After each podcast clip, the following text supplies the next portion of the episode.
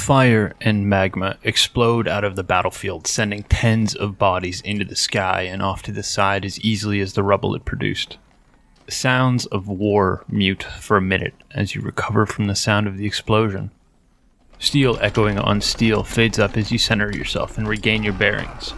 Then, without warning, a flaming whip crushes a charging platoon to your left. Even though it's 20 meters away, the heat still stings your cheek, and only as the creature is pulling the whip back does the crack of thunder from the initial strike resonate out. The hulking beast cracks its neck and stretches its huge wings before raising the sword in its other hand to the sky. A bolt of lightning strikes the gigantic blade and quickly dances down the hilt before crackling across the metal surface. You knew it was going to be a difficult siege, but a Balor now blocks your way, one of the generals of the Abyss. The scale of this battle has just tipped drastically, and not in your favor. You take another breath in and continue to try and center yourself. You are absolutely exhausted and unsure how many spells you have the energy left to cast. Your allies are scattered across the front line, the fighter leaving his troops against a battalion of Bulgura and Kazma, the cleric healing your wounded and changing the landscape to the best of his ability. The rogue is nowhere to be found as usual, but you know in your heart that she's killing someone or something important. That really just leaves you. Drop your head back and look at the sky and take another deep breath, tightening the grip on your sword and staff before setting off at a run towards this colossal fiend. And then a huge icicle pierces the ground feet from the Balor before it can unleash another concussive strike of its whip. Two alabaster fists erupt from the icicle and quickly wrap their hands around the neck of the demon. The rest of the pale creature follows the fists out of the ice, revealing short black hair, dead blue eyes, and a distinct lack of armor. The Empyrean, son of a god, has come to your aid. Maybe the cleric is on to something. Maybe it's not such a bad idea to curry the favor of gods.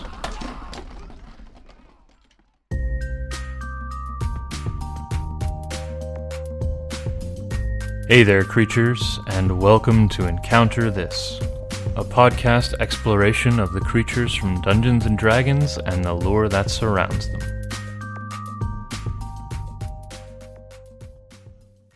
Hello, all walks of life and everything in between.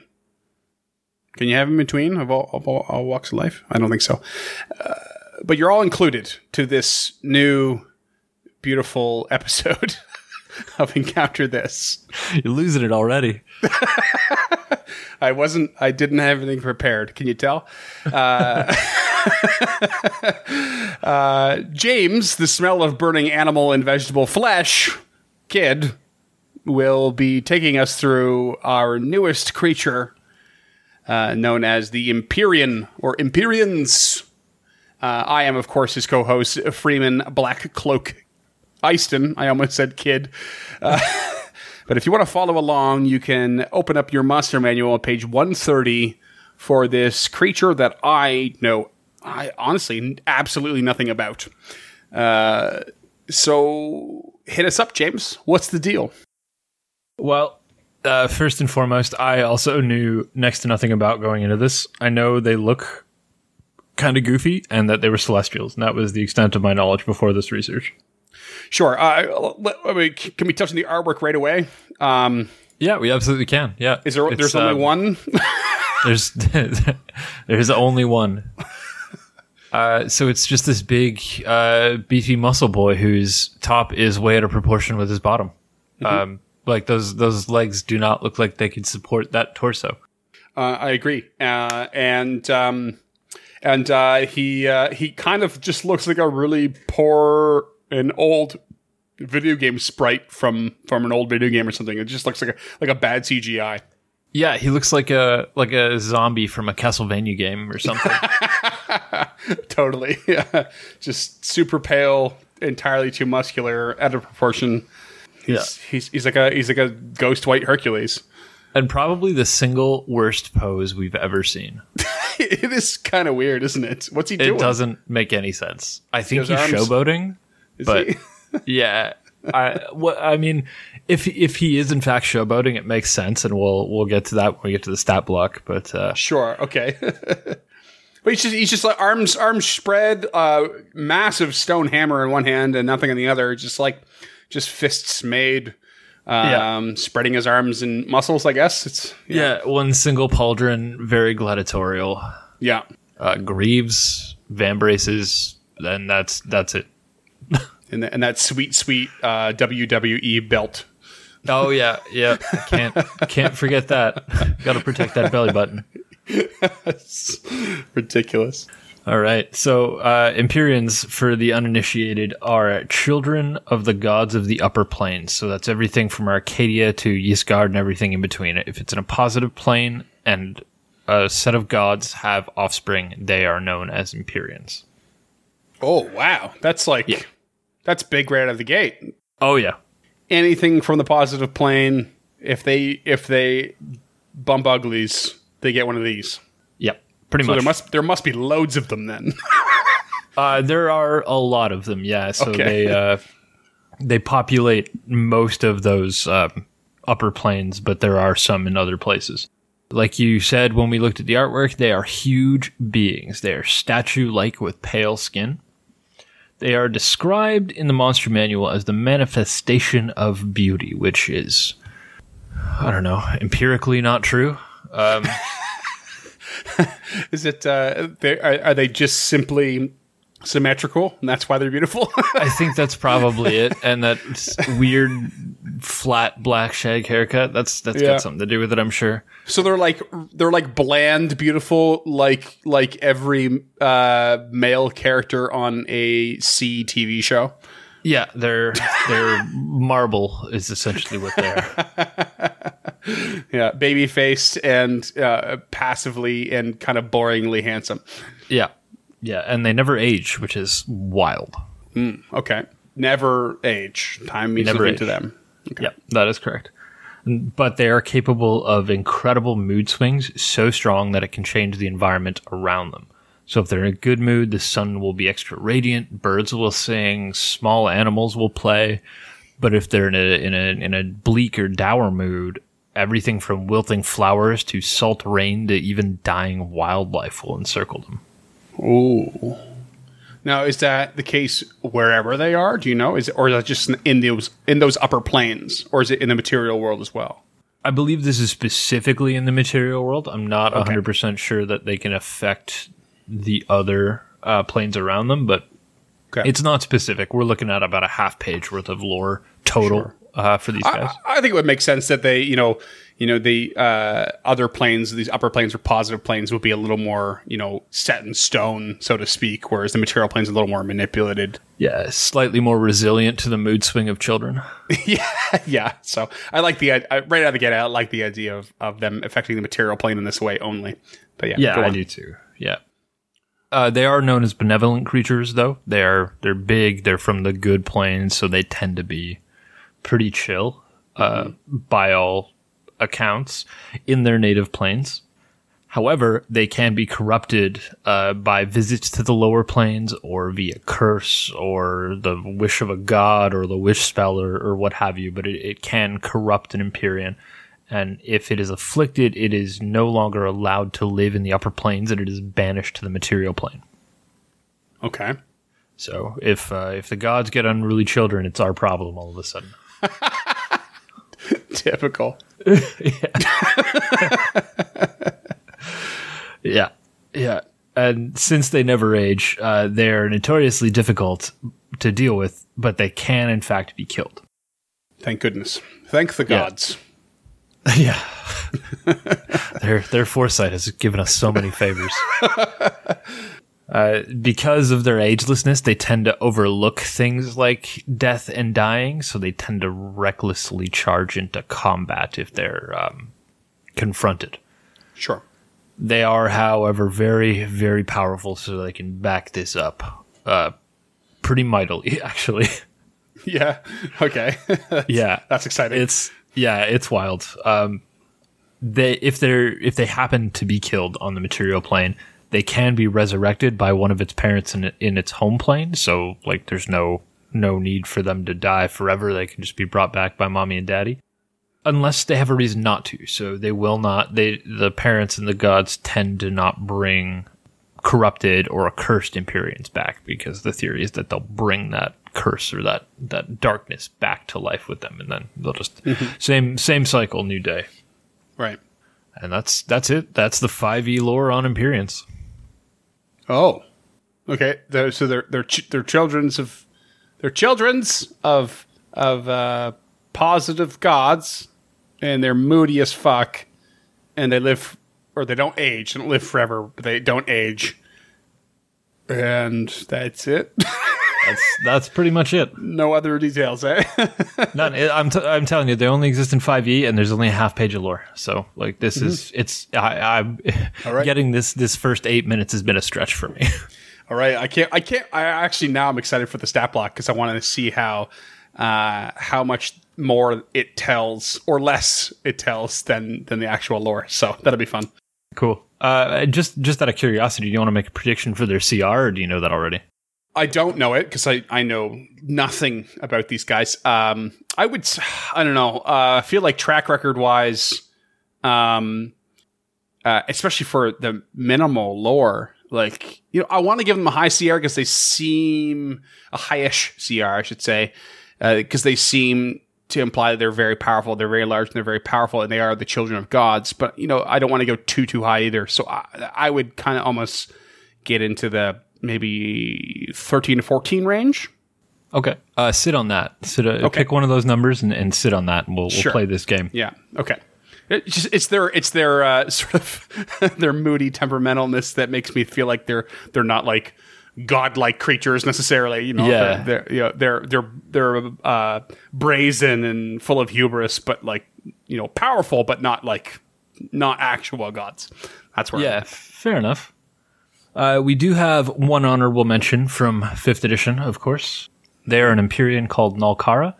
Uh, this one is identified as female, and they owed a favor to our old friend Halaster Blackcloak from the Undermountain series of games or the Waterdeep mm, uh, Dungeon of the Mad Mage. Oh yeah, okay, I remember talking about him at one point. I can't remember where, but he's a big deal, isn't he, Halaster? He's a huge deal in D&D. Yeah, he's the villain from the the entire Undermountain series of video games from the Right. 90s, as well as the villain for uh, the Waterdeep Dungeon of the Mad Mage. Cool. Um, he's Cool, cool, like cool. one of the dark magicians, and I believe we talked about him in. I want to say Displacer Beast, but I don't think it was. Yeah, it's possible. It's it's at least. Oh, he had that. He had the named gelatinous cube. I think. Oh, was it? Yeah, because there, Yeah, there was at least so. one other creature that I covered that also appeared in the Dungeon of the Mad Mage. Um, It was like, oh, in one of the levels, this thing does this, and it's because of Halaster, but I cannot for the life of me rem- remember. But we, we've probably both touched on it already at some point. Yeah, yeah, I think so. Um, but I'm not going to go any further uh, in into it than just Sure. there is an Empyrean that appears because it is a pretty cool adventure. And after we've talked about it so much, I think I want to run it or play it, um, just because it seems to touch on all the D and D classics. Like it seems to be kind of a showcase. I feel like uh, uh, you know, uh, playing D and D five E at this point. That's what I would want to do is a is a dungeon dive. I want to do a proper mega dungeon if I'm if I'm playing, um, because there's like less uh, pressure to remember a broad, complicated story, and it's a little bit more moment to moment, and you have like subtle things that build up. You know, as a general rule, I, I find with with mega dungeons, and I think that's what I would like as a player. Um, as a as a DM, I'm I'm on the total opposite end, but uh, yeah, I, I, I uh, but I love um, but I love the idea of of playing a mega dungeon where just every level gets a little more crazy and it's a little like little little microcosms of of of uh, story, you know? I, I can fuck with running this. Yeah, fuck yeah. Um, back to the topic at hand, we have exactly one fun fact about Empyreans, and that is the root of the word. okay, I say if it's if it's a fun fact, if it's fun enough, all you need is one, right? That's fair. Um, this is not that fun. Damn. Empyrema and empyrematic refer to the smell of burning vegetable flesh or animal flesh. Oh, okay. So when you when you get like the Maillard reaction when you're cooking, that smell is uh is empyrema. Imperiomatic. Yeah, that's that's the process. It's like pneumatic, but with two extra, or two or three extra syllables. yeah. Yeah. Okay, and then we're gonna get into some uh, real stretched cultural lore here. Um, so the word Empyrean comes from the medieval Latin Empyreus, which is derived from the ancient Greek empyros, meaning in or on the fire. Oh, okay. That lines right up with that fun fact, which is pretty cool. Yeah, yeah, I like that. Um, so the Empyrean in Christian mythology was the name of the firmament, which is a fancy name for a glass orb that capital G God put uh, used to divide the earth into uh, into the primal sea into two parts to make land on the second day. I fucked that up. I know I fucked that up. Don't come at me. I don't give a shit. Okay. so wait, hold on. What? Okay, so capital G God from Christian mythology yeah. used used a glass orb to separate the primal sea into two parts to make land, sea, and sky somehow. Uh, I thought he was omnipotent. Why doesn't he need a glass orb? I don't know, but the glass orb is called the firmament, uh, and the stuff that lives on and and then part of the firmament is Empyrean. So like the I think the original name for heaven is Imperia or Empyrean. oh, okay. All right. Sure. Um, that actually that actually would be pretty cool. I think, sort of. Um, but that is that is a weird fact to get my head around. Um, sure. That's some yeah. Okay, I, I'm Uh, I'm with you? Question mark. Okay, and then in some of the earlier text, it is the Imperia is said to be the place where where capital G God's house is, and that's where all the celestial beings that are so divine they're made up of pure light and are the source of creation. That's where they all chill is in Imperia, and then heaven is somewhere else. Um, Oh. this Oh, this is where. Dante visits God at the end of Paradiso. Is is a place called Im- Empyrean. Oh, Empyrean. okay. Gotcha. So it's So like it's the highest like, point uh, in heaven, I guess. Eh, but it's not necessarily where God resides, but it's where you might encounter him or her or them. According to Dante, that's where he lives. That's where his house is. Um, Oh, okay. According to uh, the Bible, if I if I did by reading appropriately, he just has a golden throne in heaven, and that's where he's surrounded by angels. And later on, they shoehorn in that good people go to heaven. Um, apparently, that wasn't part of the deal in in the earlier text. I have no doubt. Yeah, again, I, I did some very sparse research. I'm not a I'm not a theologian. I'm not a hagiologist. I don't I don't Yeah. I don't know. Don't don't at me. not on this one. We, Yeah, you you want an encounter podcast about Jesus? Go find Encounter, not Encounter this. Wrong show. go find our main rival. Yeah, they're a show about Jesus and encounters with him. Uh, speaking of the Son of God, since the Empyreans are children of gods, I think the closest cultural representation representation is actually Jesus. Therefore, all Empyreans are just a buff white Jesus. Um, that's that's kind of what I pulled out of this. Is that Yeah. this whole race is just jacked white Jesus.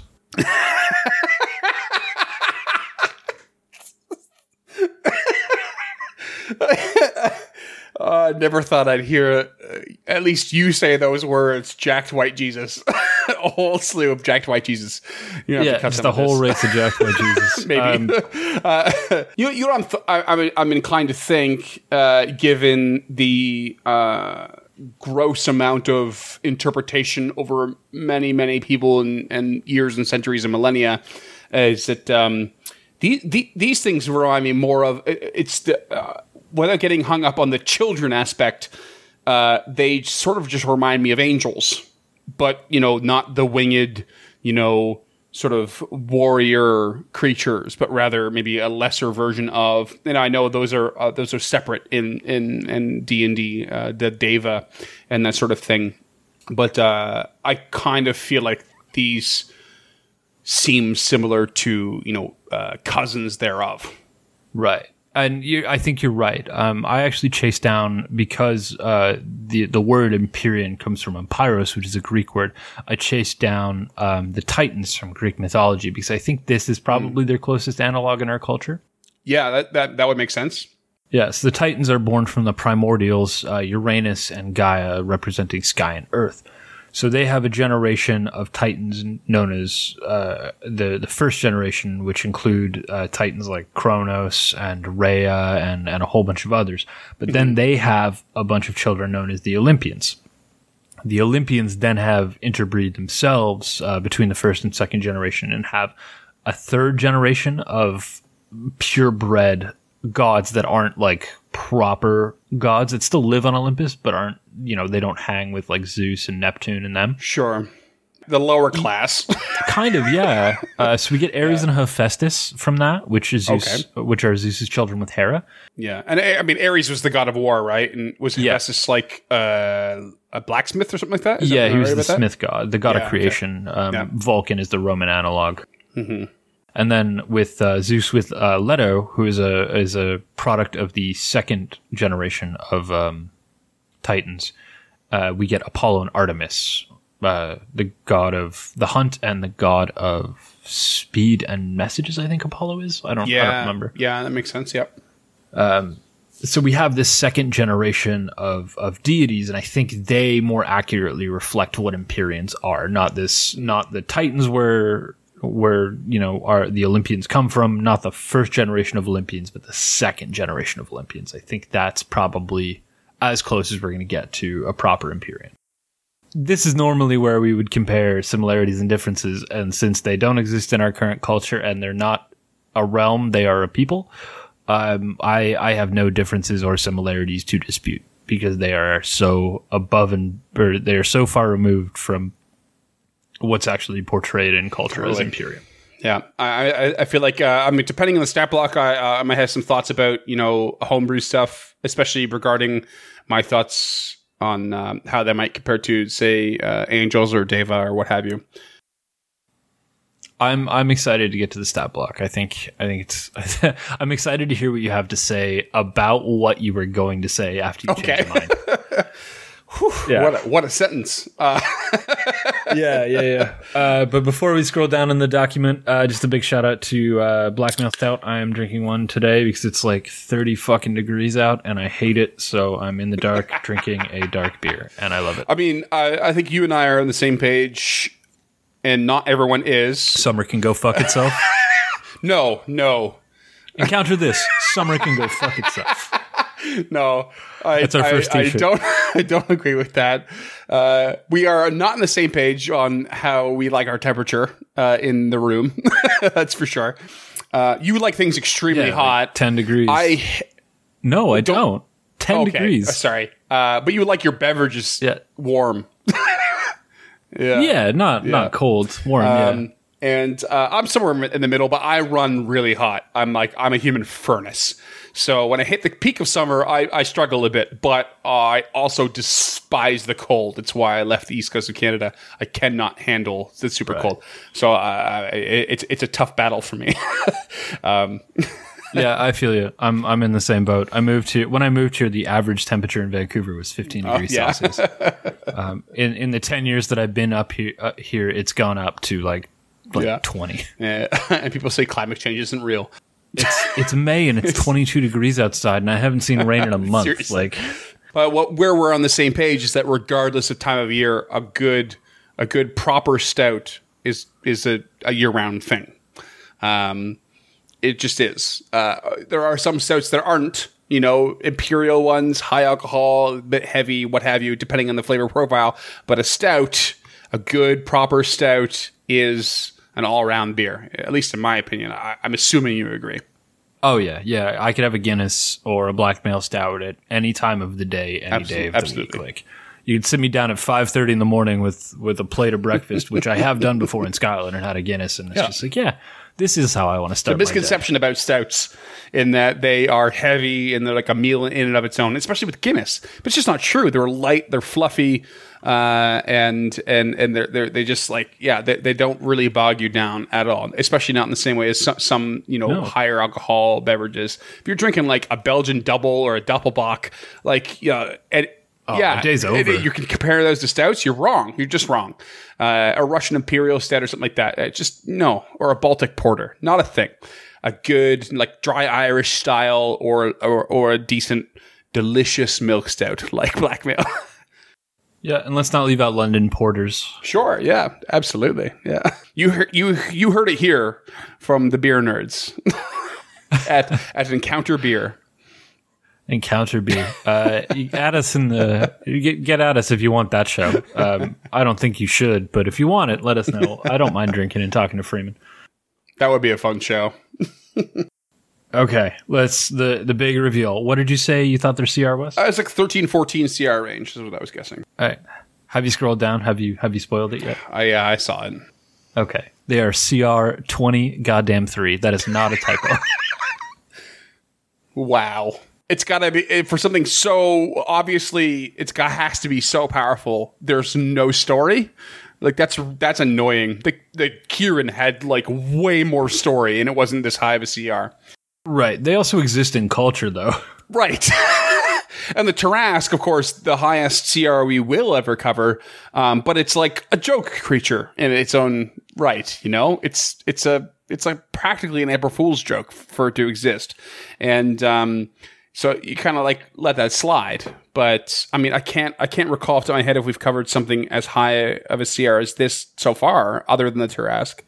But like to have to have almost no story, like okay, take me through it. Yep. Three hundred and thirteen hit points.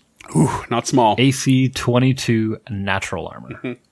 They are huge uh, subtype Titan, like the Tarrasque, Celestials, and they. This is the first creature we've had that gives us a percentage breakdown of their uh, alignment. So they are 75% chaotic good, but about 25% of them has succumbed to uh, the lower planes or a curse and are are neutral evil. Whoa. Okay, so Yeah. that's that's very new. Is that literally in the stat block in the monster manual? Yeah, literally in the stat block. Yeah, there are percentages. Crazy. Um, and that's not reflected in the story at all. That's dumb. like, why? It is a little bit. Why wasn't that there? Okay. Well, they're they're prone to being banished or corrupted. Like it's it's kind of there. Ah, Not enough. No, I, I agree with you completely. That could have at least added another quarter of a page. yeah, I think this should be a, a, a page character or a page creature. But uh, they speak every language. They're straight up immune to uh, our physical, non magical damage, so bludgeoning, piercing, slashing. True sight, 120 feet. Uh, do you want to give the people a quick refresher on True Sight? Uh, you, I mean, you essentially can see anything, right? You can see through invisibility. Um, you can see. Uh, I, I guess uh, I would assume you still are blocked by, say, terrain issues. Like you can't just see through rock or some such. I could be wrong about that. I don't think we ever covered it, but We did in our first ever bonus episode. Did we? But I don't remember Okay. it. That's why I asked you to do the refresher. I mean, I, I, I off the top of my head, in essence, you can see through anything that's uh, concealing you, especially magically, um, or or uh, whether that's like via sound or smell or sight, anything that's like hampering your uh, your ability to be seen via magic, it's just going to cut right through it. But if you're still behind a wall, they don't just have like you know Superman see through X-ray vision or anything like that. As far as I know, that's correct. They can also detect illusions and uh, perceive original forms of shape changers. That's a good point too. Yeah, anything that's like you know altered uh, visual uh, perceptions, not not just making you invisible, but like changing the actual physicality. Yep. So I mean, not a not powerful mechanic at all. it's yeah, you're not you're not you're not deceiving these guys uh, in any way. Or sneaking up Yeah, on them in any no way. way. Uh, they have a few abilities. Uh, the first is my least favorite, but it's not bad. Mm-hmm. Uh, it is innate spellcasting, which they have a plus 15 to hit, and their DC is 23, which is kind of low. Yeah. Um, but at will, they can cast Greater Restoration, Pass Without a Trace, Water Breathing, or Water Walk. And then once per day, they can do Commune, Dispel Good and Evil, Earthquake, Firestorm, or Plane Shift on themselves. So those those are some pretty heavy hitters. Mm-hmm. Yeah, especially earthquake. I think earthquake and firestorm. They're going to be big hits. But yeah, if, uh, Firestorm is seven D ten on a on a failed Dex save. So like, the range is 150 feet, which is oh fucking insane. It's larger than its true sight. yeah, yeah, it is. They have legendary resistances, which I think is your least favorite Oh, I, ability. f- I fucking hate it. It's it's it's like it's I hate magic resistance, and then legend, legendary resistance is literally just double the hate. It's just stupid. It's just it's a lazy mechanic. It's boring. So, quick refresher: legendary resistance is This one is three per day. They can just choose to succeed on a save. Period. And the the the issue I have with this because we we've encountered it before. I can't remember when, and I'm quite sure we've covered it on this podcast.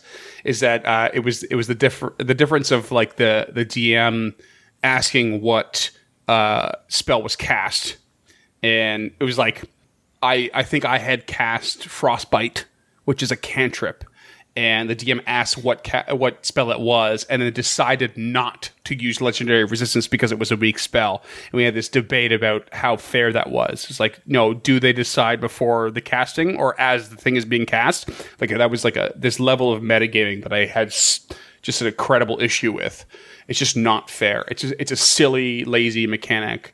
And the fact that the DM would be like, eh, whatever. Like, oh, you're using that weak spell? I just won't bother then. Like, I just, uh, I didn't, I didn't agree with it. I'll, I'll just waste your big spells. Fuck you. Like, you know? Yeah. One of the things I like is as someone who, who's currently playing a spellcaster in one of our longer games. I- I'll, I'll I tend to ask you to roll the save first, Right. You know, hey, roll a reflex save or roll a will save, and then I'll reveal what the spell is.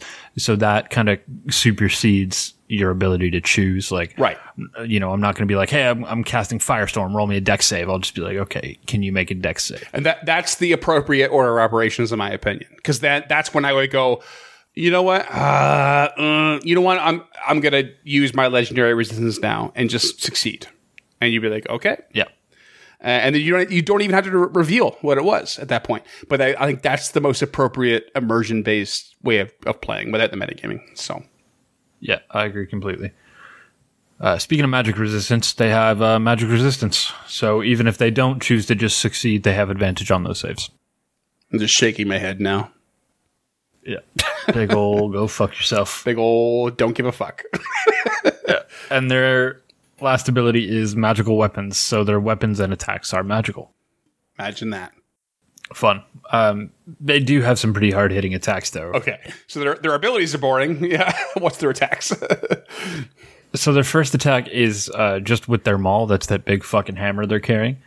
That is a plus 17 to hit and only 10 foot reach with that, which I thought was weird because they're a huge creature, but I, I guess it's 10 feet from outside of their circle. okay, So yeah, I don't I don't care for that, but whatever. Like if you're fighting an Empyrean, you done fucked up anyway. yeah, yeah. That's what you get for playing an evil party. yeah, right. Uh, so that their maul does 66 plus 10 bludgeoning. So it, it's not bad, but it's not great. Uh, the kicker is that you are required to make a constitution save DC 15 or you are stunned until the end of the Empyrean's next turn. Snap. Okay, so Yeah. and it's stunned in deity isn't is no no slouch, right? Is it, it you just can't act? Yeah, a stunned creature is incapacitated and they can't move or speak, or they can only speak. Uh, automatically fail strength and dex saves, and attack rolls against the creature have advantage. So your next attack on it is going to have advantage. Right. Okay. Yeah. So they're, and then they have one more attack, which is uh, called Bolt. It is a ranged spell attack, which is I, I thought was kind of weird um, the way they put this together, but I, I don't mind it. Uh, it is a plus 15 to hit, same as their spell casting. The range is 600 feet. Jesus. Yeah, same as the longbow. Uh, longbow's max range. Uh, this does seven d six instead of six, but it the Empyrean gets to choose what type of damage between acid, cold, fire, force, lightning, radiant, or thunder. Wow. So they're like they're just launching like a Zeus bolt, but with a custom damage type. Yep, pretty much. So right away, I would. I mean, I, I don't hate the fact that there are options, but I would customize my Empyrean based on its parents, and then obligate them to, if not one, uh, a, a more narrowed down uh, uh, number or types. Yeah, I, I, I can I can agree with that. Yeah. Um, I like that it's a ra- wide range because it's just sort of assumed that these Empyreans are like just the children of like loads of gods that are just intermingling and you know and having a having a good old time. But um, to give any one that wide range doesn't make a lot of sense. I mean, it's to narrow it down means to give the creature you're running more story. So yeah, I, I agree completely. Um, and because they're CR23 and they are subtype Titan, they have three legendary actions. holy shit. One of them is attack, so they can just make another attack. And so, uh, uh, legendary actions are like anytime someone else acts, they can just use one, right? That's that's the general rule. I believe so. Um, I, they might have to be on your turn. Yeah. Um, I, I don't know, but you have up to three points to spend per turn, and they refresh at the beginning of the round or the beginning of that creature's next turn. Yeah. Depends on what kind of DM you have. right. So this costs one, and it's just they make an extra attack, so they could theoretically just make. Three extra attacks in a round. Yeah. The next one is bolster, which is all non-hostile creatures within 120 feet cannot be charmed or frightened, and they get advantage on their attacks and saves until the end of the Empyrean's next turn. So Ooh. Um, that's that's why I think he's in this like like bolstering pose in the five E art, which Yeah. is just my way of excusing whoever drew that. Uh, yeah, quite quite the apologist approach there. Um, but that's actually cool. That's not a bad mechanic because uh, it's kind of de- it's really quite deadly in the fact that you know you're at by the time you're fighting this creature, you're, you're going to be level twenty, and or you know or close to, and to at that point you have loads at your disposal, especially spellcasters. Um, when it comes to sort of uh, crowd control and the fact that this creature can, after any other creature's turn, bolster its foes and make them immune to charmed or frightened is going to like just absolutely pull something out of uh, the holster of, of, of a spellcaster. Um, it's just going. Uh, uh, to use the ter- uh, that wrong. The wrong. I have no phrase for it. It's on the tip of my tongue, but I, um, I'm wording it poorly. But you know, it's it's just going to like really uh, hamper them in in their crowd control attempts, guaranteed. Um, because like you know, what what better way uh, that that ability assumes that this creature is coming along with others, and uh, what better way to increase your chances than hamper the you know, the ads, as they say in in uh, an MMO RPG, uh, or the, the additional creatures. Yep. This this guy can just stop that from happening, which is pretty wild. Yeah. So I, I mean, like there there isn't a whole lot of reason to forego using bolster every every single turn, in my opinion. Right. Even if you've only got one ally, it's it's gonna help. Yeah. Cannot be charmed or frightened. Like that's big. The advantage is big on its own. Um, but that that that lack of like, you know, you can't do anything about my, you know, stop to stop my creatures other than physically stop them. You can stun them or something like that. Go for it. You can't affect their their mental status essentially. Yeah, exactly. Um, and the final one uh, takes two actions, and it's called Trembling Strike. So the Empyrean strikes the ground with its maul, and it's a all creatures within a sixty foot uh, radius need to succeed on a DC twenty five Strength throw or be knocked prone. So that's fine. I don't know if it has two actions worth of um, effect for me, but I can I, I, I can start to see where that becomes useful. So, so this is this is hmm. So, uh, just uh, for clarification, this isn't that it attacks with its maul by striking the ground, but rather it is still in that legendary action category where it can just like a reactionary.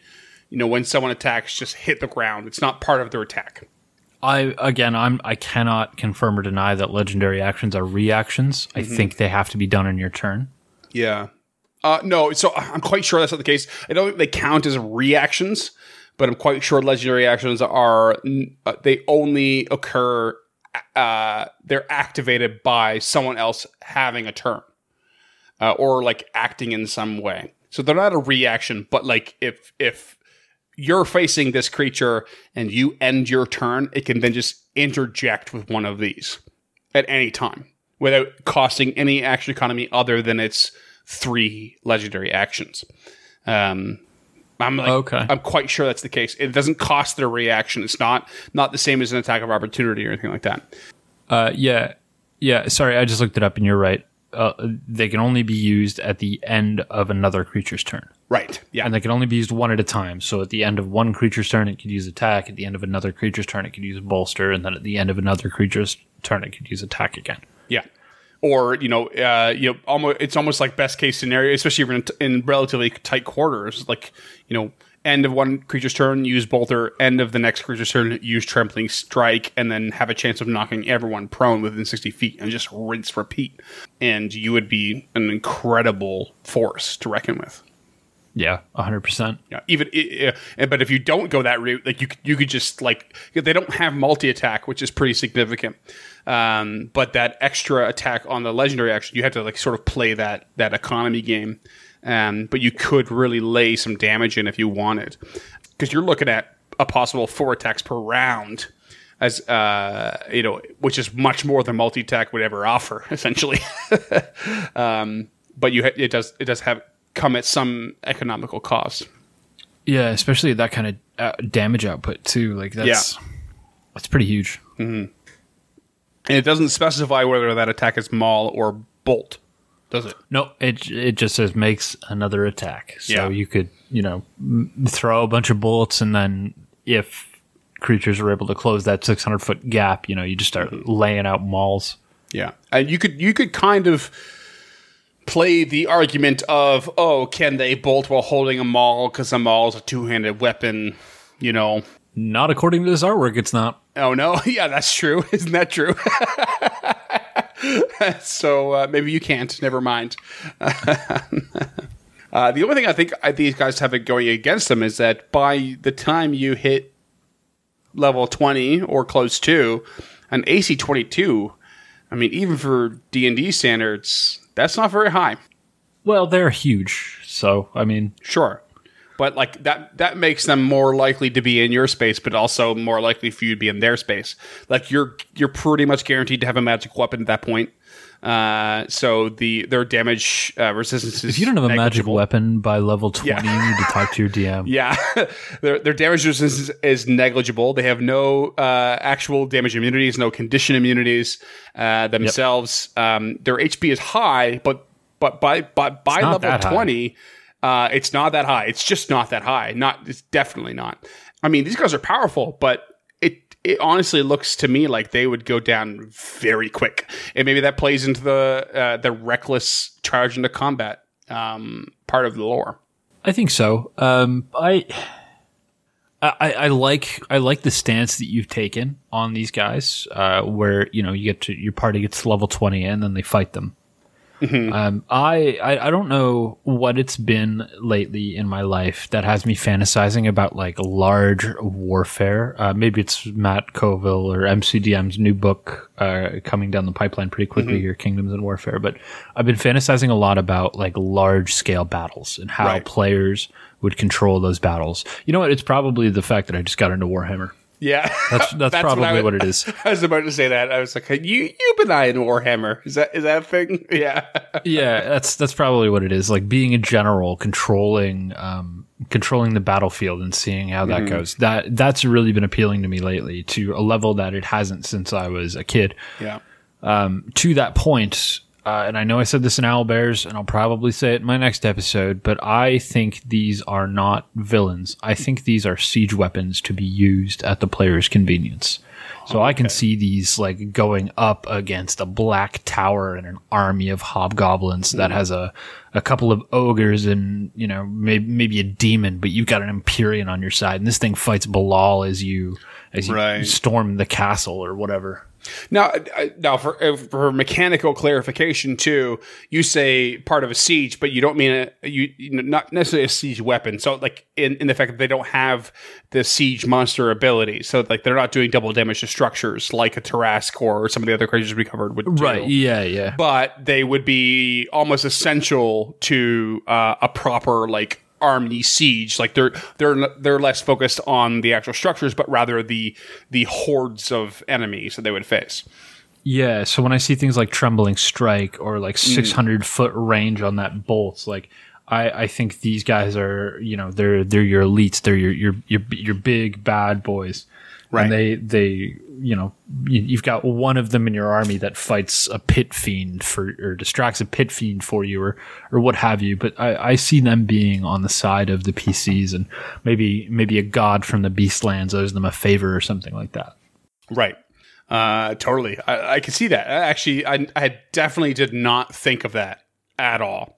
But I like it. I like it a lot. I think it, it suits, especially with Trembling Strike, where they could just cripple hordes of enemies. Right, and earthquake, Yeah, firestorm, right. Mm-hmm. Straight up dispel good and evil. Like fuck, pass without a trace. Like, like the, these things lead themselves to warfare in my mind. Um, Yeah. and and again, you know, that's just where my brain's been at the last couple of months, building my armies for for Yeah. Warhammer. And what's really cool is that they give you that um, that differentiation in alignment, where it fits both. Like they could be chaotic good, they could be neutral evil. You know, neutral evil, they, they're recruitable for a cause. Who cares? They're a mercenary. Chaotic good, like they are there for the cause, but don't mind causing mayhem. Um, you know, very Yeah. very light versions of those alignments, but you know, uh, they fit into both sides of the same conflict. You know, uh, with it with the same purpose and role, and I think that's really cool. Yeah, so as much as they're they have a stat block and they're a character, I actually see them as being more of like a set piece. Um, I, I never watched Game of Thrones, but I imagine like this would be like a like a dragon showing up in that. I think that show had dragons, right? Yeah, it does have dragons, uh, and they're a big part. But you know, that's the part that gl- that show glossed over uh, too too nonchalantly was actual giants in the show, which were the fucking coolest things. Uh, they existed, and you saw they saw them very seldom, and it, it gave a uh, this extra like sort of like oh what the fuck like what what's gonna happen, um, and they were incredibly useful and powerful. Uh, uh, they obviously they didn't have any godlike or or uh, sort of uh, mystical powers, but they were forces to be reckoned with, to say the least. Uh, so when one went down, your your mind was kind of blown. Um, so uh, you're you're not incorrect in referencing Game of Thrones, but dragons were not the one. They literally have Okay. giants in there, and and they're really fucking cool and super rare. Uh, so like somewhere in between, I suppose. Yeah, I, I mean, I, I don't, I don't know. I just Yeah. like, like I imagine that when a dragon showed up, it blew their budget for the week. You know, like that's Definitely, that's kind of how I see these guys. Is like, like when they show up in a TV show, they're they're not there to to be the big bad. They're there to be a set piece. They're they're a spectacle. Right. And I think that's that's probably how they should be used in Five E. But I mm-hmm. I cannot. You know, I'm I'm not DMing your table, but when Kingdoms and Warfare comes out and and you know we get we get to gather in person again. I think I'm gonna I think I'm gonna do something, whether it's a one shot or you know a couple of weeks in a row where we take a break from Frostmaiden and we just do something like huge, like you guys feel like actual Yeah. gods zipping around a battlefield. Yeah, I'd be down for that. You know, there's a part of me that's uh, not okay, not not not interested, but a bit uh, wary about the large scale format, um, and it's because I uh, w- when you think about like you know the the whole controlling of the battlefield from this sort of like general or perspective. I uh, it just makes me think of an RTS like StarCraft or the original Warcraft games, uh, and those those sorts of things. And they are not in my wheelhouse. I don't like them. I, I appreciate the stories and the concept, but like they've never been my my shtick, and I'm just not not into it. Um, but I love uh, things like Civilization, where it's a little bit more resource management. So a game uh, like uh, I haven't played, I still have not played Settlers of Catan. I'm kind of kicking myself for it, but I've heard it's like really awesome, and it's the sort of thing that I would be into. Um, but I don't like the sort of real time strategy approach when it comes to a video game specifically. Uh, but I think I would perhaps be a little more inclined to give it a go as a tabletop RPG. So maybe you know doing a one off or something like that for like a Warhammer based sort of system. I think I would have a lot of fun with. I don't want to like dive myself into it and like run it and DM it or whatever. But I think it would be a lot of fun to like give it a go as like a tabletop Yeah. experience. So in Kingdoms and Warfare, there will there will be a couple of adventures included uh, Mm-hmm. to go with those rules, and they're just five e supplements, so they should be pretty easy to tack on. Cool. And I think that's probably how I would do it.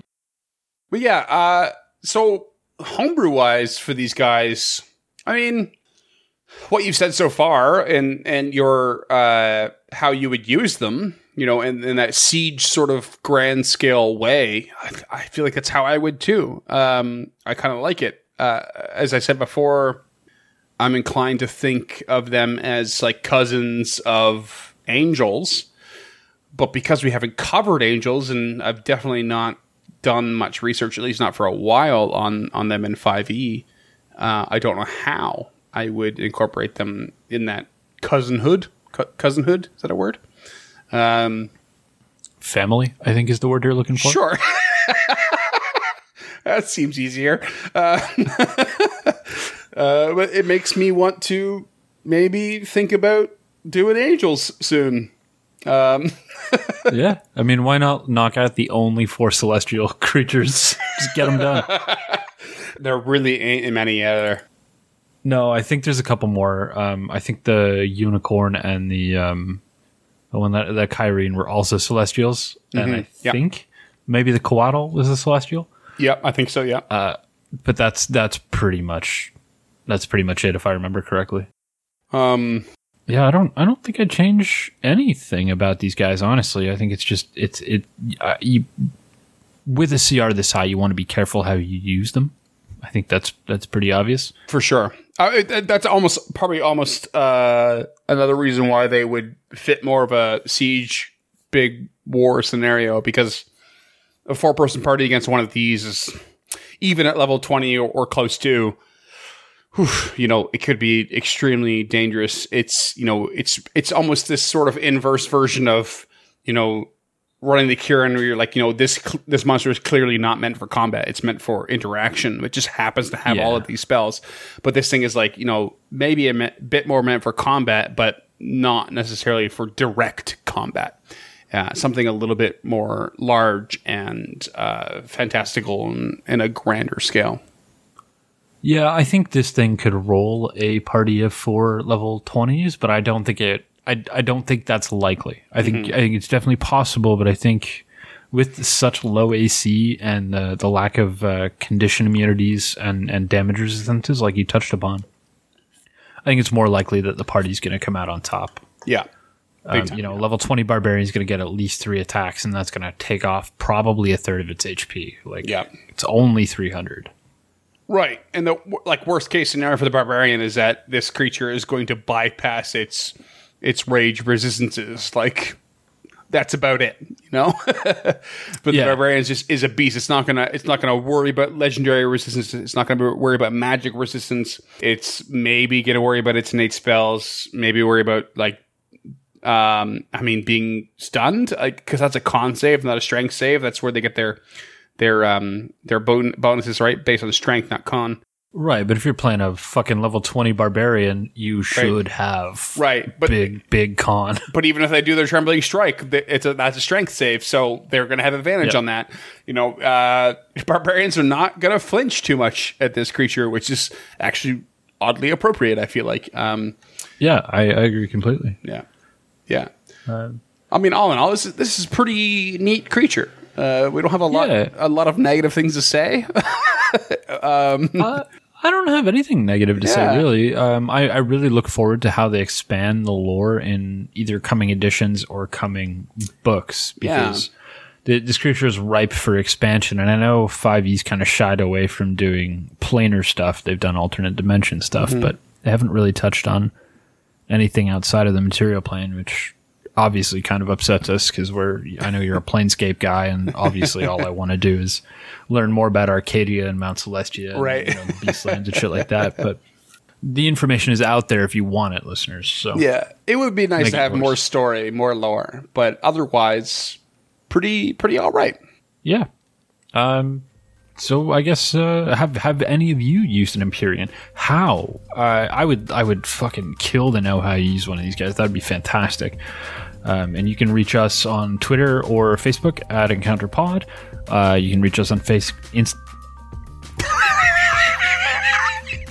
Uh, you can find us on Instagram at encounter.pod. Uh, you can find any of our past episodes on our home on the web at encounterthis.ca. If you like this episode and you want to hear more or you want to get directly direct contact to us, you want to find out how I would use this as a siege, how I would kind of set up that battle, what it would look like, or I don't know, whatever Freeman's got. Um, you can uh, you can donate to us on Patreon at patreon.com backslash encounterpod. One dollar a month will get you access to a private Discord where we are available damn near 24 hours a day, even though we aren't active, very active there. We are always around.